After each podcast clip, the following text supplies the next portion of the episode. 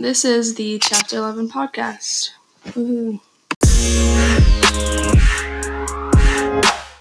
One interesting point is about how, like, the networks, um, it's like a bunch of connected stuff without like a hierarchy or anything like one that's better than the other. And I just think it's kind of interesting because like in the past, I don't really think it was like that. Like as far as I've learned in history, and it's just pretty cool that like today, it's maybe like less like that.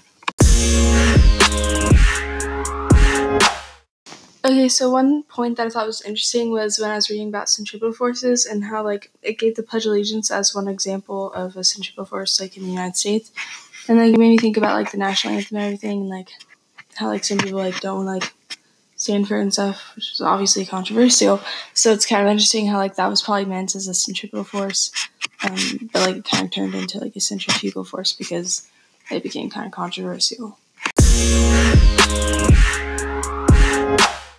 Um, I believe that like a lot of people in the world today, or like in America today, kind of like have the mindset of subnationalism. I don't know if I'm saying this exactly right, but it just kind of like seems like a lot of people don't like like have their like allegiance to the country and instead like a particular group or like belief group, I guess. And I, yeah, that's my, my belief.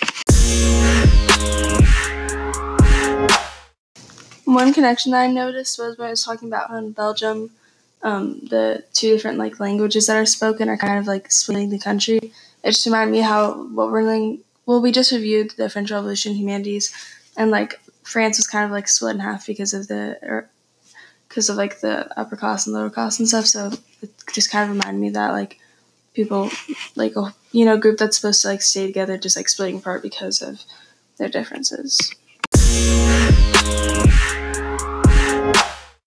Um, I guess if I were to make a book cover for the chapter, maybe I'd like to like the outline of a country, like and it cracking or something, or like puzzle pieces. I don't know because like countries, they kind of seem to talk about a lot of ways that countries like can divide. Or I kept kind of thinking about that.